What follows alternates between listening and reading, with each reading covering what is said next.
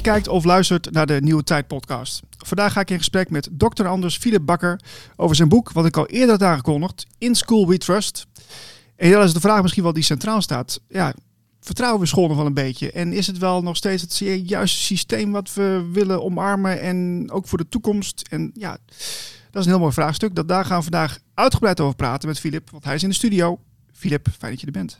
Hartstikke leuk. Hoi Niels. Ja, Philip, uh, onderwijs, dat is een mooi onderwerp. Ook een heel uh, ja, ja, spannend onderwerp ergens wel. -hmm. Want uh, je, je, bent eigenlijk zelf niet afkomstig uit het onderwijs. Hè? Dat is niet jouw achtergrond.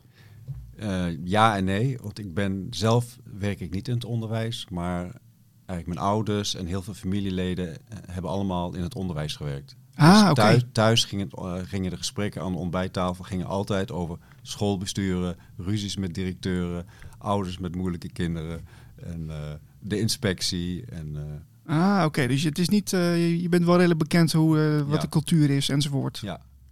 Oké. want ja, je hebt volgens mij iets van zeven jaar onderzoek gedaan en, en voorbereiding getroffen om dit boek te schrijven. Hmm. Dat is best een lange tijd. Hmm. wat, wat heeft er nou gezorgd dat je daar zo lang mee bezig bent geweest? Mm, nou, belang, nou, in het kort komt erop neer dat ik eerst... Uh, ik heb een documentaire van John Taylor Gatto gelezen. Dat is een, een, weekend met John Taylor Gatto. En dan legt hij eigenlijk de geschiedenis van het onderwijs in, uh, ja, in een aantal uren uit. Die staan allemaal op YouTube. Mm -hmm. En dat leverde heel veel vragen op. Toen heeft het een tijdje gerust. En toen op een gegeven moment werd ik door iemand uitgenodigd toen ik wat vertelde over het onderwijs. En die zei, goh, je weet er zoveel van, schrijf er eens een boek over. Ja. Nou, toen ben ik het uit gaan zoeken. En toen, um, toen heeft de meeste tijd, nou de kortste tijd heeft eigenlijk nog gekocht, gekost om een beetje te weten hoe het zat. Daarna heb ik eigenlijk nog een paar jaar nodig gehad om eigenlijk een beeld te krijgen van, ja, maar waarom is dit eigenlijk niet bekend? Ik bedoel, er worden boeken over geschreven, er zijn voldoende rapporten over bekend. Waarom doet de politiek hier niet iets mee? Ja. En toen ga je ook, ben ik ook gaan kijken, oké, okay, wat, wat, vindt de wat vindt de politiek hiervan? En wat speelt er bij politieke partijen en, en uh, ja, links en rechts in het politieke spectrum? Ja, want wat, wat me wel opviel in jouw boek is dat je hebt ontzettend veel uh, bronvermeldingen en verwijzingen. Dus dat, daar ligt het in ieder geval niet aan. Mm -hmm. uh, maar één iemand die nadrukkelijk terugkomt in jouw boek, dat is John Taylor Gatto. Mm. En kun jij misschien om te beginnen vertellen wie dat is? Ja, uh, hij is een leraar, uh, een Amerikaanse docent in de staat New York. Hij heeft op meerdere plekken gewerkt. En hij is twee keer benoemd tot één keer een leraar van de stad New York en één keer een leraar van de staat New York in 1990 en 1991. En eigenlijk omdat hij heel uh, vooruitstrevend was. Hij vond eigenlijk dat kinderen, hij zei er zijn geen domme kinderen. kinderen moeten gewoon een kans krijgen bij wat er bij hen past. Dus hij gaf kinderen ook heel vaak vrij. Zeker. Ik ga je niet opschrijven dat je spijbelt, maar ga gewoon lekker dat project doen wat je wil doen. Ik uh, ga je gang. Ik kan je nou eventueel wat contacten helpen dat je daar uh, kan uitzoeken wat je wil. Ah. Dus hij, hij stimuleerde kinderen heel erg. En hij was ook iemand die zei van zodra je de vrije wil uit uh, educatie haalt, wordt het scholing. Ah, zo. Dus educatie ja. is, is, is het laten opbloeien van een mens. En scholing is dat je iemand wel even traint uh, hoe die het moet doen. Ja. Wat die, en wie die is. Oh, dus hij, uh, hij week gelijk al een beetje af van, van het traditionele idee van wat school moet zijn. Ja, ja. ja exact. Ja. Ja. En op een gegeven moment heeft hij ook gezegd... Uh, ik ga stoppen met onderwijs, want ik, ik sta hier niet meer achter. Want ik, ik, leid kinderen, ik geef kinderen eigenlijk de verkeerde lessen. En die staan ook achter in mijn boek. Dat hij zegt, ja, de, ik leer kinderen eigenlijk uh, afhankelijk zijn. Ja, hij, uh, hij is ook uh, de, de bedenker of de, de, ja, de, diegene die de term social engineering heeft geïntroduceerd. Gaan we het zo meteen ook nog even over hebben. Ja. Um, maar ja, we moeten het een beetje indelen vandaag, want het is een groot onderwerp waar we aansnijden. Dus we, moeten, we gaan een aantal dingen behandelen. Maar ik wil eerst even um, naar pagina 49, want je schrijft het volgende. Um, de beïnvloeding van het onderwijsveld vindt onder andere plaats door supranationale, transnationale en internationale wetgeving en afspraken. Vaak zonder democratische besluitvorming in de nationale parlementen. Dit is een terugkerend aspect bij alle puzzelstukken. Dat is nogal een, een flinke tekst, want dat, dat, ja, dat is best wel, als je die conclusie uh, nog eens een keer overdenkt, dat is best wel eh, ernstig. Mhm, ja. Kun, kun je dat eens wat, eh, wat toelichten? Mm, ja, eh, dat ligt enerzijds ook met hoe uh, dat hele veld van uh, de Verenigde Naties, UNESCO en foundations en allerlei transnationale organisaties zijn ingericht. Die zijn per definitie al niet democratisch, want daar zitten partijen in die niet democratisch gekozen zijn, en die zich dus ook niet hoeven te verantwoorden aan, aan, aan kiezers.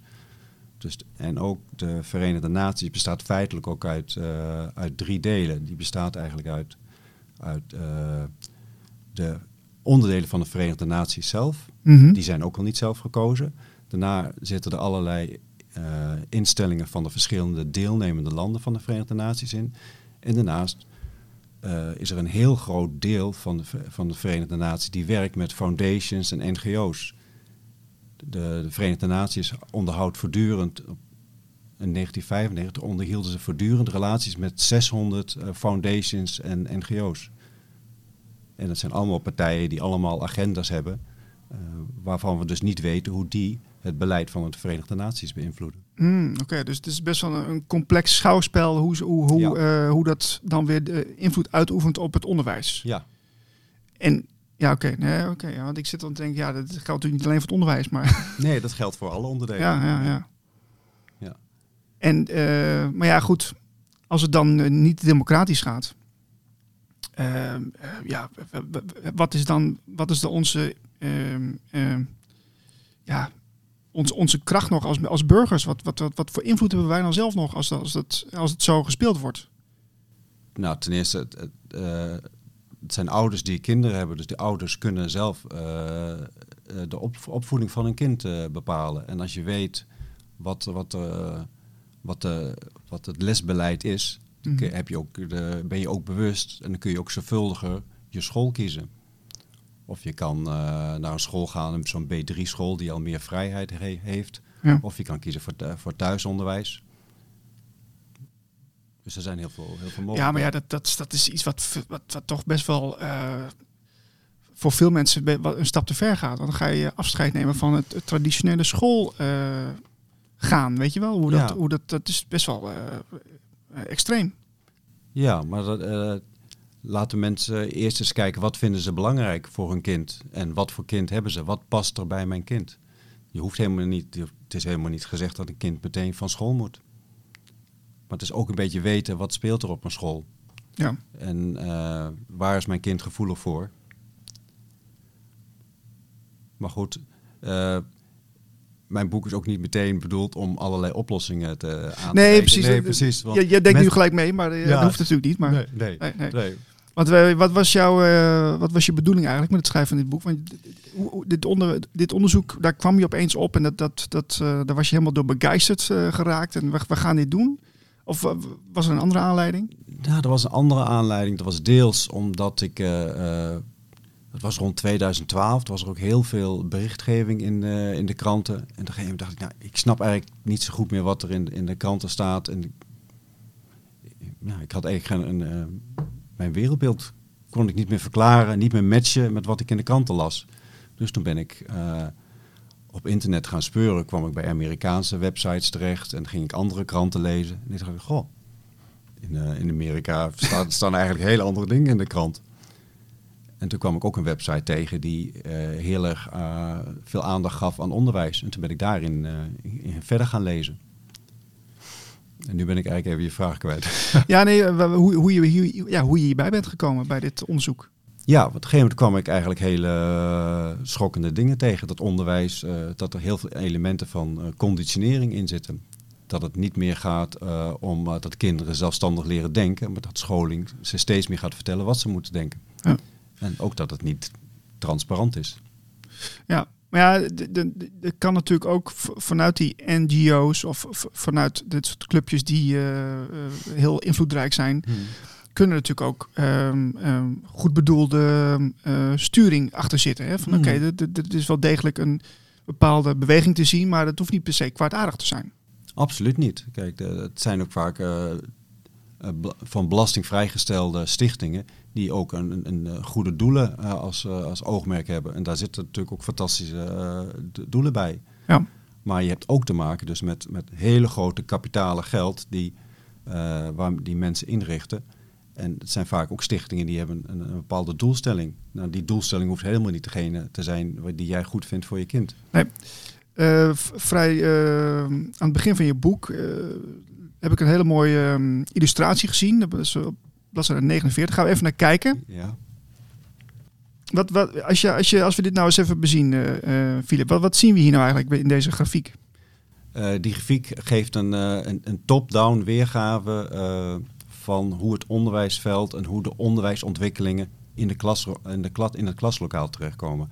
Bovenaan zie je drie organisaties die volgens eh, de UNESCO zelf de drie belangrijkste spelers zijn op het, eh, in het wereldwijde onderwijs.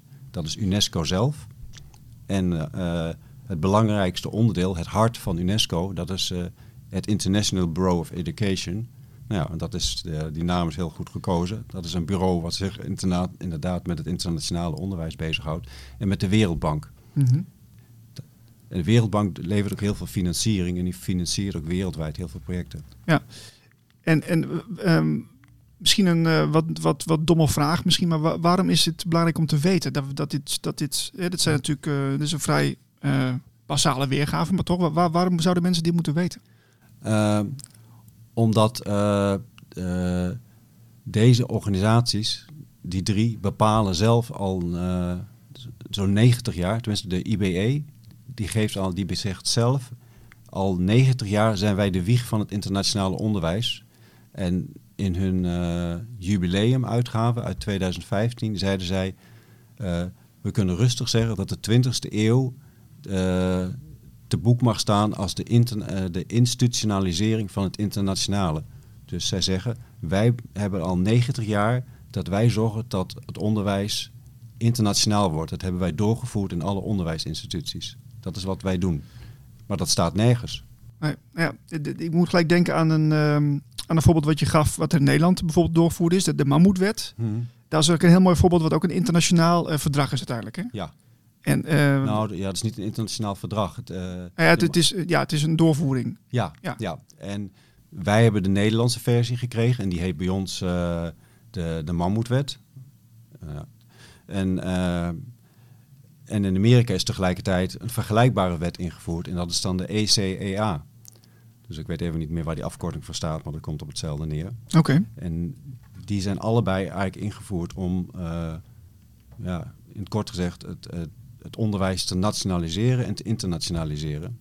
Maar ehm, dat is een heel mooi voorbeeld van dus, de, dus een, een, een wet die, eh, die ze in Nederland eh, doorvoert, of een, of een, eh, een, ja, een wet. Ja. Maar dat, dat, die, die, die, die, komt dus in meerdere landen terug. Ja, ik weet in ieder geval in Amerika dat die op in, in vrijwel dezelfde tijd is doorgevoerd. En dat die ook eh, dat ze toen ook bewust hebben gekozen om die wet zo groot te maken dat die niet, dat die niet te overzien is. Ja, vandaar de naam Mammoetwet. Ja, dat, nee, ja, ja, in Nederland werd het gezegd, ja, het is een soort, eh, het is zo'n rare, rare, onverklaarbare fantasiewet, die moeten we niet invoeren. Dat, dat, dat, hij moet maar als een mammoet in de sprookjesverhalen blijven voortbestaan. Dat was, Ah, één, ja, ja. dat was één politicus. Het is niet vanwege de grootte, omdat ze zeiden, ja, het is zo'n raar fantasieproduct, dat moet maar een eh, fantasiemammoet blijven. Ja, dat was mijn vraag ook van, ja, wa- wa- waarom doen ze dat dan op, op, op internationale schaal, zeg maar, al die wetten zo eh, doorvoeren? Dus wat, wat, wat, welke gedachte zit erachter? Eh, verandering, verandering, verandering. En eigenlijk op, op een dusdanige manier is mijn interpretatie, als ik de, de, de, de internationale wetgeving zie, dat het niet zichtbaar is dat er een, ook een cultuurverandering wordt doorgevoerd. Dat, dat het standaard eh, democratische, kapitalistische stelsel wat we hebben, dat het moet kantelen naar, eh, naar een eh, collectivistische samenleving. Ja, nou dan ga ik eigenlijk gelijk naar een vraag toe die ik eigenlijk voor later heb bewaard. Maar wat ik veel in kringen hoor, ja, wat we nu zien wereldwijd is cultuurmarxisme, Niels. Dus ja, dat is, dat is duidelijk. Je, je hebt het ook in je boek beschreven als theorie. Maar is het een theorie? Mm, het, is, het, is ja, het is ja en nee. Kijk, Ja. kijk, ik heb in die in mijn boek eigenlijk alle voetnoten hou ik eigenlijk in principe eigenlijk heel erg Wikipedia aan. Dus ik heb daar neergeschreven wat er in Wikipedia staat. En de uh, mensen die links zijn of marxistisch gaan dan meteen zeggen: het is niet zo. Klopt, want als het, als het iets marxisme is, dan gaat het over revolutie. Dus eigenlijk met geweld alles overhoop gooien wat er, uh, wat er moet veranderen. Maar aan de andere kant zit er wel wat in cultuur en marxisme. Want na de Russische revolutie in uh, 1917, 1918 is die na een paar jaar is die, heeft die, die heeft zich niet doorgezet naar Europese landen, wat ze verwachten. Dus toen heeft het, het marxisme heeft eigenlijk de, de openlijke revolutie losgelaten. En die hebben eigenlijk gezegd, we moeten de niet, we moeten niet op politieke revolutie gaan zitten, maar we moeten op de cultuur gaan zitten. Want de, de arbeiders in Europa en Amerika willen niet veranderen, want die zijn blij met hun cultuur. Ja. Hmm, Oké. Maar er, er, wordt dan ook gesproken over een linkse elite. Um, ja, jij wil eigenlijk een beetje wegblijven bij links en rechts denken, las ik in jouw boek. En dat snap ik ook wel. Uh, maar goed, we kunnen toch niet ontkennen dat, dat de, de, de globalistische agenda's toch behoorlijk links zijn. Ja, ze zijn beide. Hè? Dus wat ik zei, we, we, we, komen in een tijd dat we te maken hebben met big business socialisme. Dat, is, dat beschrijf ik. Ja. En nog even over elites. Of, over het algemeen, als we het hebben over elites, elites, dan denken we dat dat zijn die rijke mensen in Davos van het World Economic Forum, dat dat de elites zijn. Maar na Marx is de grootste, is de, was de eerstvolgende politieke vernieuwer van het, het socialisme, dat was Lenin. En Lenin heeft gezegd, aan die arbeiders moet je de, moet je de revolutie niet overlaten, want die, die doen het niet. Nee, er moet een voorhoede partij komen die even wel even de arbeiders gaat begeleiden tot die revolutie er komt. Dus het hele principe van de voorhoede komt uit de linkse hoek. Ja, maar dat, dat betekent dus ook dat er, dat, het, uh, dat er financiering bij moet.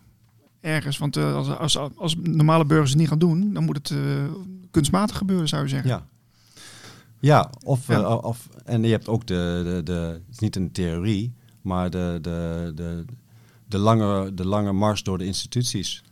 Er zijn verschillende socialistische denkers die hebben gezegd: oké, okay, de revolutie rechtstreeks is niet mogelijk. Mm -hmm. Dus we moeten wat langer de tijd nemen om, uh, uh, om uh, in het Westen de, de verandering tot stand te brengen die wij willen. Ja, ja, ja. ja dus ja. De, de wereldrevolutie moet wat langzamer, maar dan, gaan, nou, dan nemen we weer kleinere stapjes. Ja.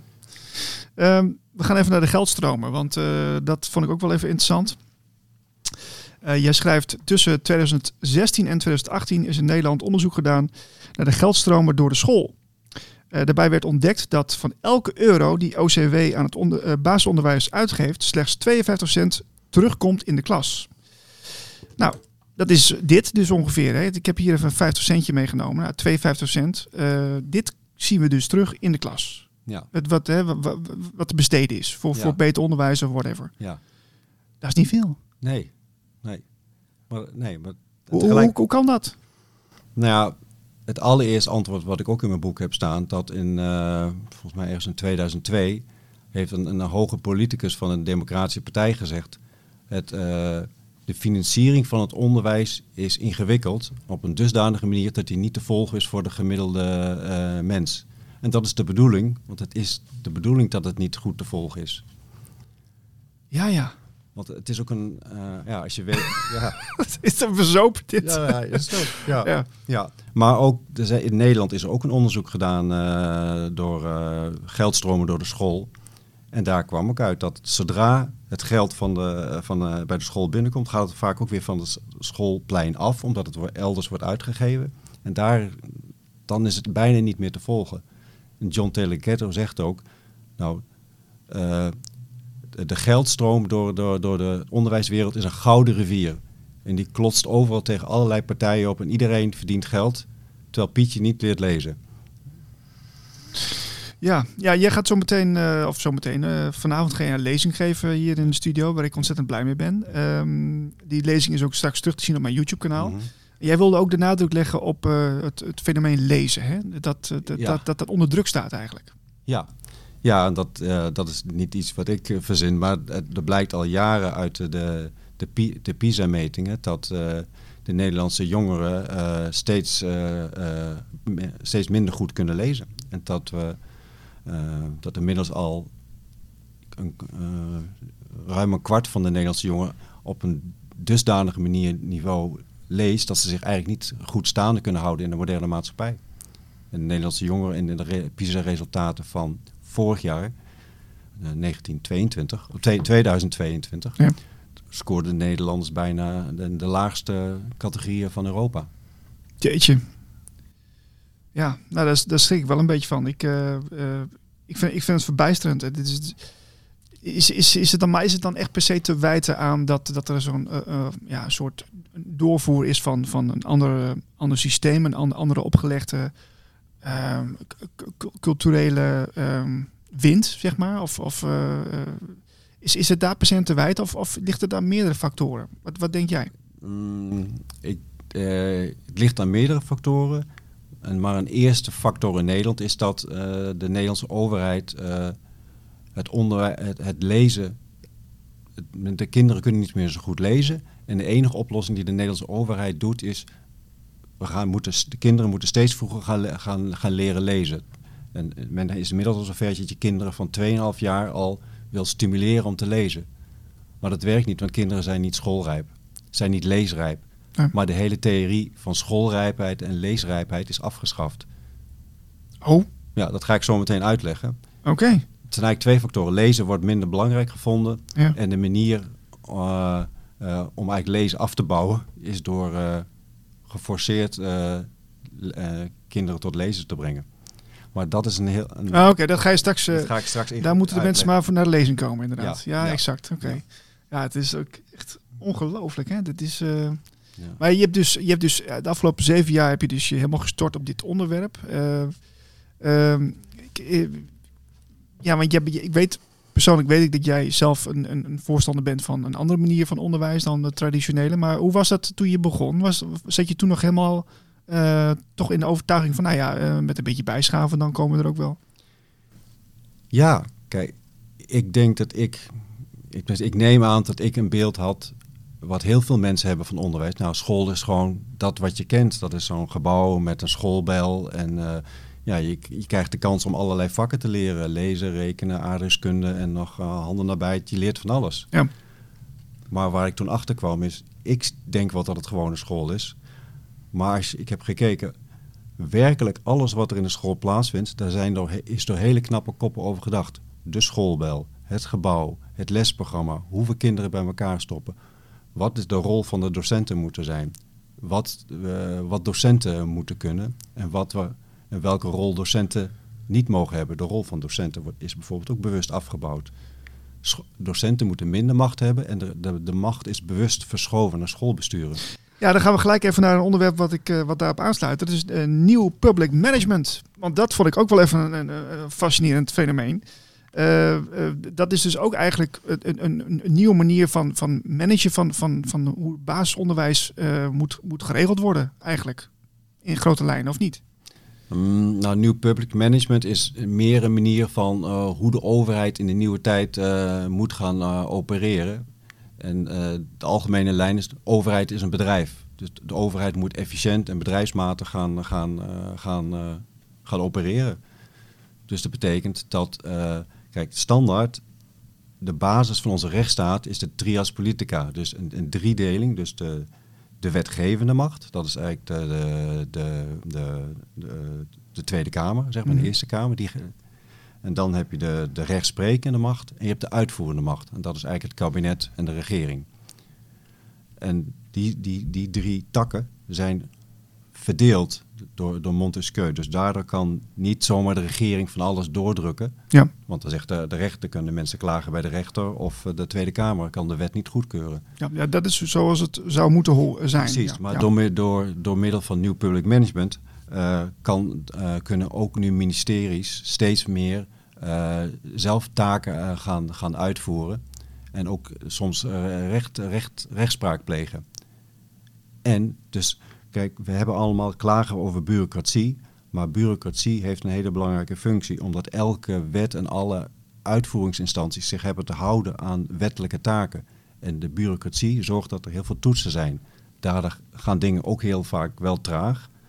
Maar je hebt, je hebt rechtsgelijkheid, je hebt rechtvaardigheid, je hebt uh, allerlei uh, andere wetten en rechten die gelden. En die moeten allemaal getoetst worden een efficiënte organisatie zegt, ja, ik, uh, ik ga kinderheffing uh, moet ik verstrekken, maar dat ga ik wel eens efficiënt doen. Dus ouders, als wij denken, nou, daar, daar zit een luchtje aan, nou, dan, dan zetten we toch die uitkering aan die ouders stop en we geven ze meteen een boete.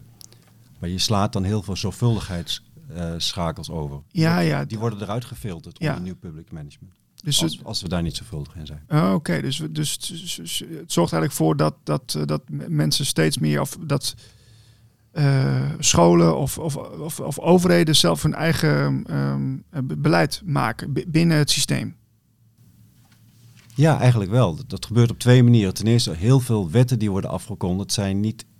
Kijk, een wet is pas, zou je zeggen, pas een heldere wet als erin staat wat hij doet en wat hij niet doet. Ja. Uh, maar tegenwoordig worden er heel vaak kaderwetten afge, afge, af, af, afgeroepen.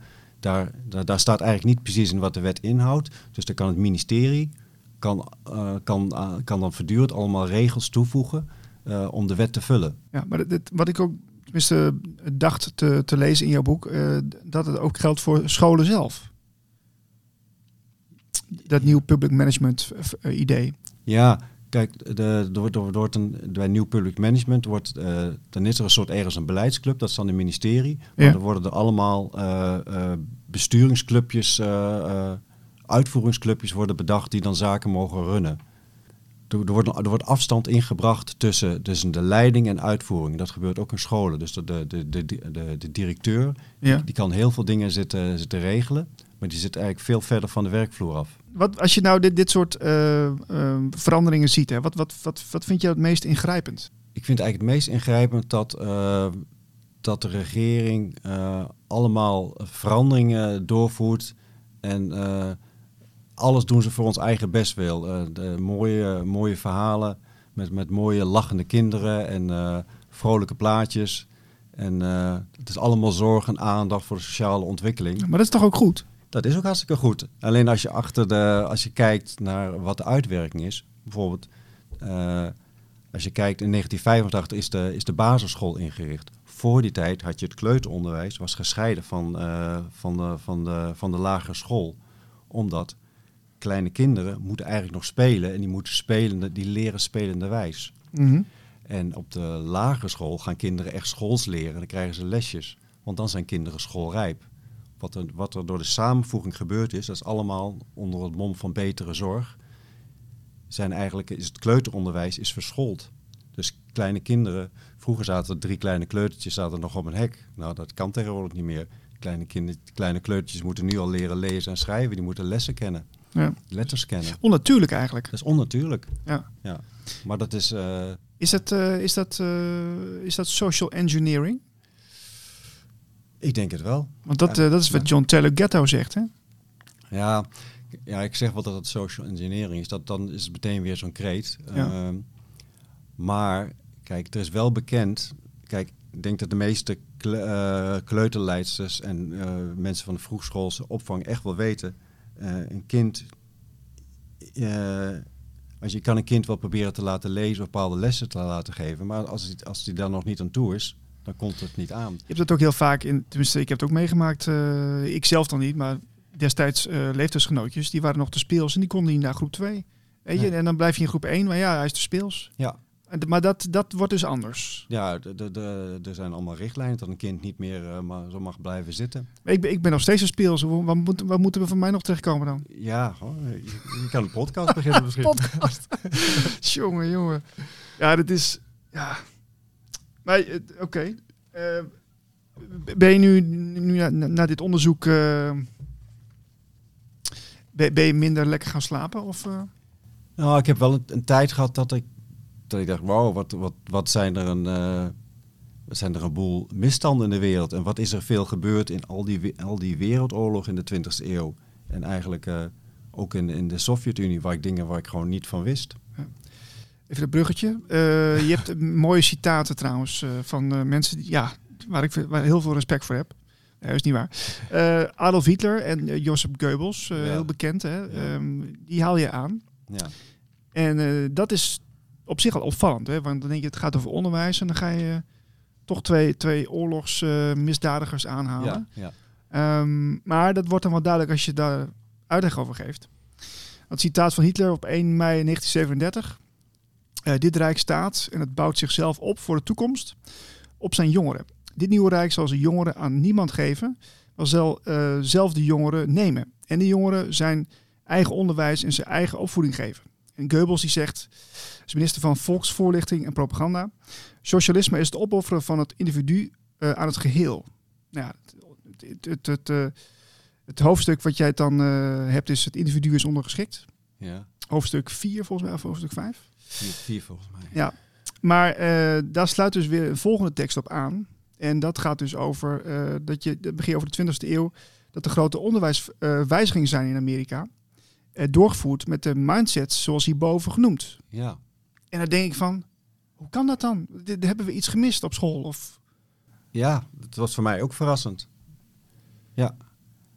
Maar als je uh, alleen al kijkt naar. Uh, kijk, kijk, wat we, we, hebben, we hebben eigenlijk heel erg geleerd door ons onderwijs om te luisteren naar experts. Nou, ik weet het niet. Ik, uh, van, je bent, we worden op school geleerd om emotioneel en intellectueel afhankelijk te zijn van een expert. Ja. Dus we kunnen wel een antwoord geven, maar de leraar heeft het modelletje of het wel goed of slecht is.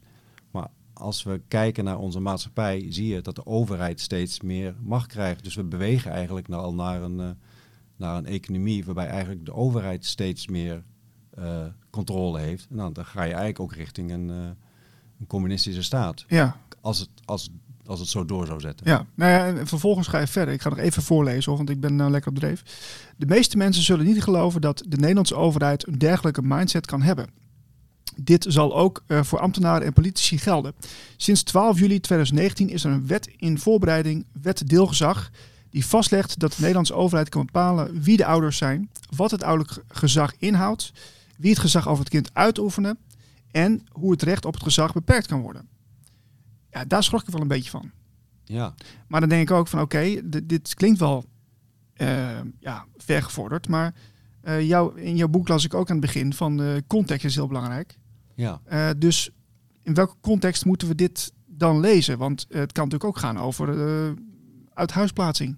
Ja. Snap je? Kijk, dus dan is het dan weer een ander verhaal. Maar dat, dat is denk ik een punt. Kijk, dat speelt bij, bij, eigenlijk bij de meeste foundations. En eigenlijk, er zitten vaak ook echt hele goede bedoelingen in. Die wet deelgezag is ook om die situatie te regelen in, in dat, dat er dat dat dat dingen gescheiden worden. Als er dan complexe familiesituaties zitten, dat ja. dan de overheid dan ook kan ondersteunen dat er een oplossing komt in die crisis. Ja. Is dat dan niet het gemene? Dat er dus inderdaad ook goede intenties zitten, die, die ook ja. zeker helpend zijn. Maar dat er, als je dan uh, gaat uitzoomen, dat je dan een beweging ziet die ook wel heel beangstigend is. Ja, maar dat, dat, dat is het punt van, uh, en dat de, de nationale ombudsman zei ook, de, de regering en de Tweede Kamer en politici weten vaak niet meer wat een democratie en wat een rechtsstaat inhoudt.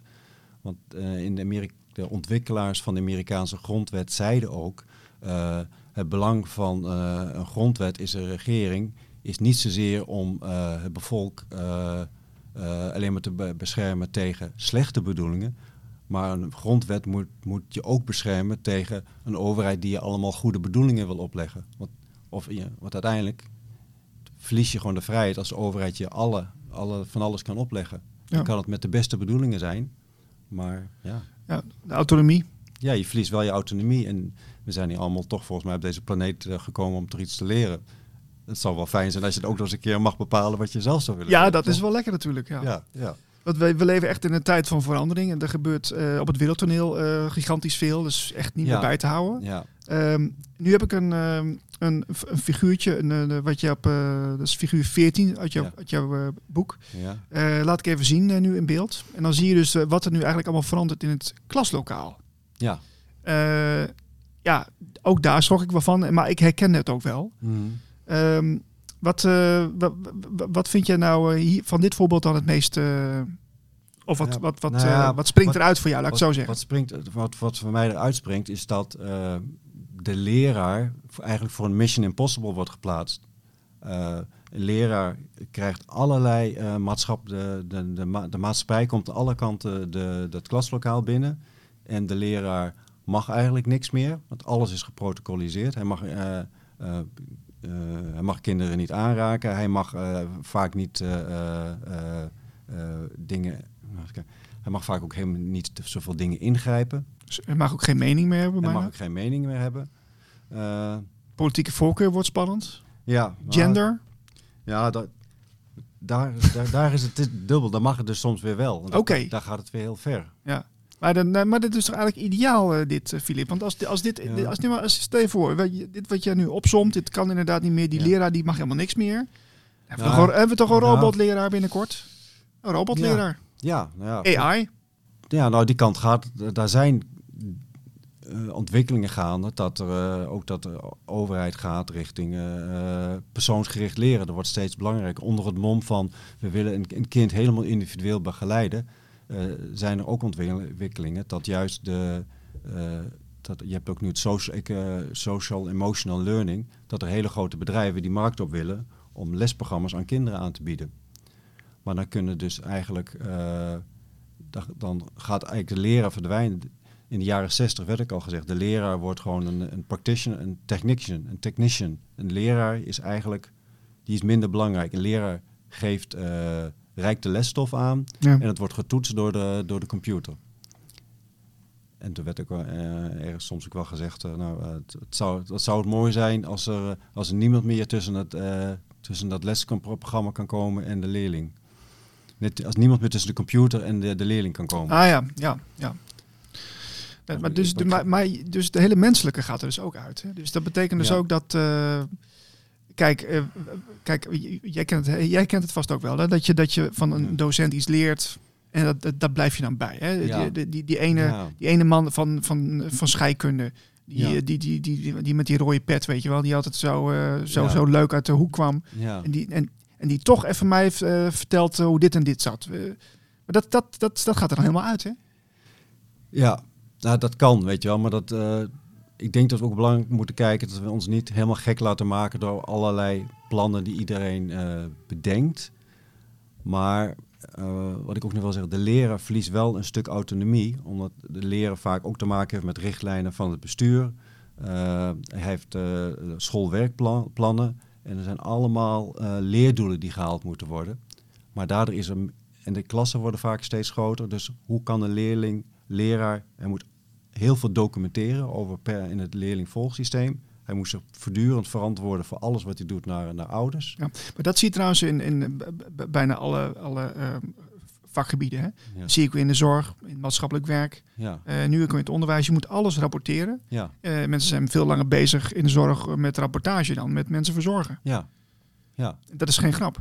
Nee, dat is zeker geen grap. Nee. Nee, nee dat is echt een enorme regeldruk. Ja, ja. Nee, je moet wel, eh, de docenten moeten er steeds meer hoepels heen springen. Ja. Ja. Maar oké, nu, nu zien we deze beweging. eh, ook in het onderwijs. Wat, wat, wat kunnen we hier nou... ehm, hè, we kunnen dus inderdaad deze podcast opnemen. Wat we nu aan het doen zijn. Dan kunnen mensen naar luisteren. Maar wat, wat kunnen mensen in de praktijk... Als je je kind op school hebt. Wat kunnen we, wat kunnen we hiermee? Ehm, ja, het is, het is wel heel goed kijken wat, eh, wat, eh, wat je zelf belangrijk vindt. En snappen wat er gebeurt. Want we gaan nu eigenlijk hier nog steeds eh, met behoorlijke zeven mijls laarzen door het, onder, door het onderwijs heen. Ja. En dat kan niet anders. Nee. Ehm, Maar ja, ik, ik heb je boek gelezen en ik, ik vind dat je het heel evenwichtig hebt opgeschreven. Ja, Dus is, ja. het, is niet, het, is, is een radicaal verhaal van eh, dit is mijn visie of zo. Dit is gewoon heel goed onderbouwd eh, gebracht eh, op een manier waarvan ik denk van nou, dit, dit, dit, dit zou eigenlijk eh, eh, ja, basiswerk moeten zijn voor heel veel, voor heel veel mensen die in het onderwijs eh, zitten. Om te kijken van nou, we, we- waar zitten we nou eigenlijk in? Ja. Ja, ja, een van de belangrijkste dingen is dat het ga- onderwijs gaat steeds minder over, over kennis en over leren, maar het, eh, onderwijs gaat steeds meer over eh, conditionering. Kinderen moeten het juiste gedrag vertonen en we worden, kinderen worden gestuurd op, steeds meer op gevoelens. We moeten Ja. de juiste waarden en gevoelens hebben. We moeten de juiste, voor, juiste soort burger worden. Ja, dus die overtuigingen, hè? want da- daar zit het hem ook Ja, in. Hè? Dat ja. die overtuigingen die zijn belangrijker dan, eh dan parate kennis. Ja, ja. Dus, eh, dus er zijn eh, ja, opgelegde overtuigingen die, die ervoor zorgen dat, dat, dat mensen dus ergens in gaan geloven. In een ander wereldbeeld, in een ander mensbeeld. ja, ja. En waar, waar, waarom, ja, dat, dat is misschien meer diepere psychologie, maar dat zal wel uitgezocht zijn. Wat, wat, wat, wat daar de bedoeling van is, waarom, waarom ze dat juist zo sturen. Want het zou betekenen dat als je dus een, een, een meer, meer diep gewortelde overtuiging hebt van een mensbeeld of van een wereldbeeld, eh, dat je makkelijker manipuleerbaar bent. Ja. Of ben ik, ga ik nu weer de complot Nee, in? nee, dat, nee, dat staat gewoon al in de oprichtingsnotitie van eh, UNESCO. Dat het onderwijs dient eh, bij het, het onderwijs moet erop gericht zijn dat leerlingen positief gaan staan tegenover een één wereldregering. Het klinkt. Nee, het, nee. staat, het klinkt. Het, het staat er gewoon in. Ik weet even niet de pagina, maar het staat echt in de oprichtingsnotitie van de Verenigde van, van UNESCO. Oké. Ja, want een een van de volgende vragen die ik had... eh, ja, je mag... Ga ja, verder. een an- an- ander punt is ook dat, eh, dat ook in het blad van de, de National Education Association, dat is de grootste onderwijsvakbond van Amerika, dat daar ook, ook stond dat eh, landen verplicht zijn om hun lesboeken aan te passen aan de doelstellingen van UNESCO en de Verenigde Naties. Verplicht. Verplicht. Ja. Ze moeten het, ja. Ja, want... Nou ja, goed. Je, je- kijk, je- jij onderbouwt het. Eh, het. Het staat er. Ik heb het ook gelezen. Dus Ja. eh, kijk, wat ik dus wel nog als tegenhanger in, in petto heb... is van ja, oké, we, we zien heel veel die beweging van het World Economic Forum. ja. Hè, daar wordt, eh, vind ik, eh, op social media en ook in, eh, ja, toch ehm, in een bepaalde bewuste of wakkere beweging, hoe je het ook wil noemen, Ja. wordt daar heel erg op gespind. Hè? Ja. Oh, wat zegt Klaus Schwab weer? En, en, en Ja, ja. is dat iets een beetje overdreven? Geven ze niet te veel autoriteit? Ja, het is heel, gevaar, heel gevaarlijk. Want als wij allemaal maar gaan zeggen, oh, ze zijn ermee bezig. Je versterkt ook, ook, het, ook het, je geeft eigenlijk ook de macht. Ja. Want wat wij gaan in angst zitten en in angst, dat is een van de, de, de dingen wat mensen in het onderwijs ook geleerd hebben. Mensen zijn heel goed manipuleerbaar op angst. Ja, Dan, ja zijn, maar dan je, zijn ze emotioneel goed beïnvloedbaar. en je zet het ook neer in het veld. Ja, je zegt Hè, dus dus eh, als je, als je, dus dat versterkt sowieso eh, de uitkomst. Ja, wat, wat, wat, we moeten doen, wat we moeten doen, eh, dat, dat is een uitnodiging aan iedereen om je eigen leven te bepalen. Wat wil ik? Hoe kan, Ja, maar dat, dat vinden, dat vinden maar we veel te in- ingewikkeld, Philip. We Ja. willen toch gewoon lekker, we willen Ja. iets makkelijks. Ja, nee, het is ook Naar zo. de, naar de McDonald's, hap klaar. Precies. Ja. Heerlijk. Ja, die hebt, daarom, je hebt ook die hele leuke film, toch? Eh, Super Size Me. Van iemand die dan, eh, eh, geloof ik, twee maanden bij McDonald's gaat eten. Nou, die, het is heel lekker Ja. makkelijk, maar hij dijt ook echt. in Ja, precies. Ja, nou ja, maar dus dat zit de, de stuk bewustzijn is essentieel. Ja. Ja. Ehm, en ja, de, de oude Grieken zeiden het al. Ken, ken jezelf. En dat is eh, ja, wel, eh, wel vervelend. Maar dan moet je ook naar jezelf kijken. En ook eh, soms vaststellen dat... dat daar nog wel eens een keer, dat je ook minder, dat we ook de, we hebben en de positieve eigenschappen, maar ook de minder positieve. ja, en nog steeds van toepassing inderdaad. Ja. ja. en als je, dat, als je niet kan handelen dat je ook minder goede eigenschappen hebt en je gaat ze wegstoppen, ja, dan leer je er niet mee omgaan. Ja, la- la- laten we hier een keer op terugkomen. Want het is, dit is een heel belangrijk onderwerp. Ik, ik wil je boek nog eens een keer eh, eh, laten zien. Ook eh, In School We Trust. Koop het. Philip Bakker. Hij komt ook met een lezing. Ja. Die komt binnenkort ook op mijn YouTube kanaal. Ja, ja. En eh, Ehm, alles staat er even in met 500 voetnoten. Er staat een lijst in met alle, alle onderwijsdocumenten. Tenminste, ik heb een lijst gemaakt met de belangrijkste onderwijsdocumenten. Waarin door, waar je in je documenten zult zien waarvan je eigenlijk niet. Waarbij ik het moeilijk vond te geloven in eerste instantie dat dit soort documenten geschreven zijn. Ja, maar dat betekent dus ook dat, het, eh, ja, dat je het dus echt eh, aan het voetlicht moet brengen. Want anders gebeurt het niet. Het wordt niet door onze, onze media gedaan. Nee, Door kritische journalisten. Waar zijn ze? ja, ik weet niet. eh. Eigenlijk ben je een soort journalist geworden. Ja, eigenlijk wel. Maar het belangrijkste is dat mensen. ik heb het boek ook bewust. Het is aan de ene kant. gaat, het gaat om vertrouwen. Je zei al, ja, kunnen we school wel vertrouwen? Maar eigenlijk, vertrouwen is super belangrijk. Want een kind heeft vertrouwen nodig om goed te kunnen groeien. En ook, ook als volwassenen, we hebben ook te kunnen vertrouwen op ons eigenlijk, eigen zelflerend vermogen. Want als je je misschien niet lekker voelt eh, eh, in een omgeving, of als je denkt, nou, het is toch wel heel vreemd dat eh, scholen, dat, eh, dat scholen en, en docenten eigenlijk heel veel dingen niet meer kunnen bepalen. Dat ze een, eh, hun invloed verliezen. Eh, dat er. mm, ja, nu komt schiet me even niet zo snel iets te binnen. Maar dat, dat het zo gereguleerd wordt, het, het, eh, het schoolsysteem. En dat er al, al jaren een leescrisis is. En wat doet de overheid er dan aan? Er zijn, dus de, waarom in een van de rijkste landen ter wereld, waarom gaat ons onderwijs zo hard achteruit? Dat, er vinden zoveel rare dingen plaats in het onderwijs. Dus daar moeten we op vertrouwen.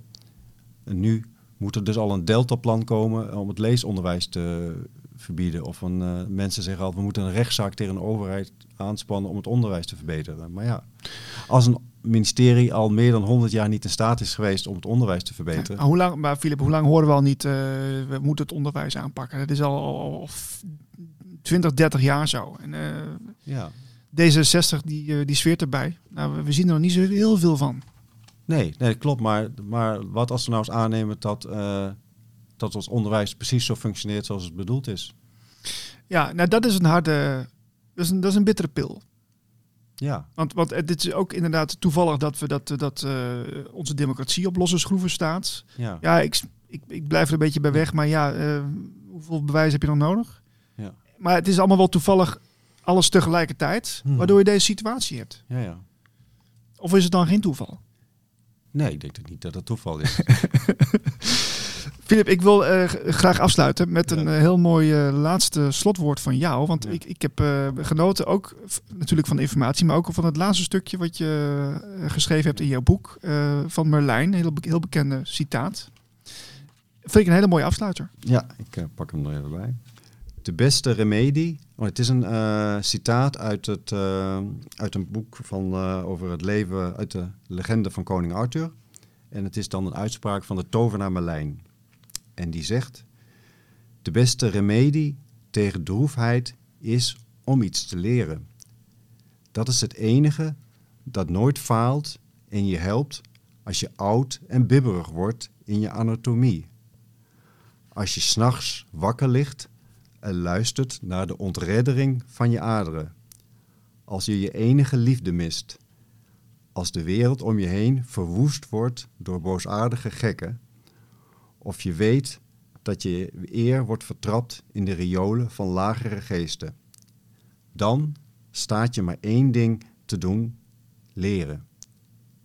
Leren waarom de wereld draait zoals hij draait en waardoor hij zo gaat. Dat is het enige wat de geest nooit kan uitputten, nooit kan vervreemden. Waar hij nooit door gekweld kan worden, nooit kan vrezen of wantrouwen en nooit een ogenblik spijt van zal hebben. Leren is wat je nodig hebt. Mooi. Filip, eh, dank voor je tijd. Ik vond het leuk dat je er was. Ja, ik ook. Dankjewel. En eh, wie weet tot de volgende keer. Ja, graag. Oké, tot ziens. Hoi.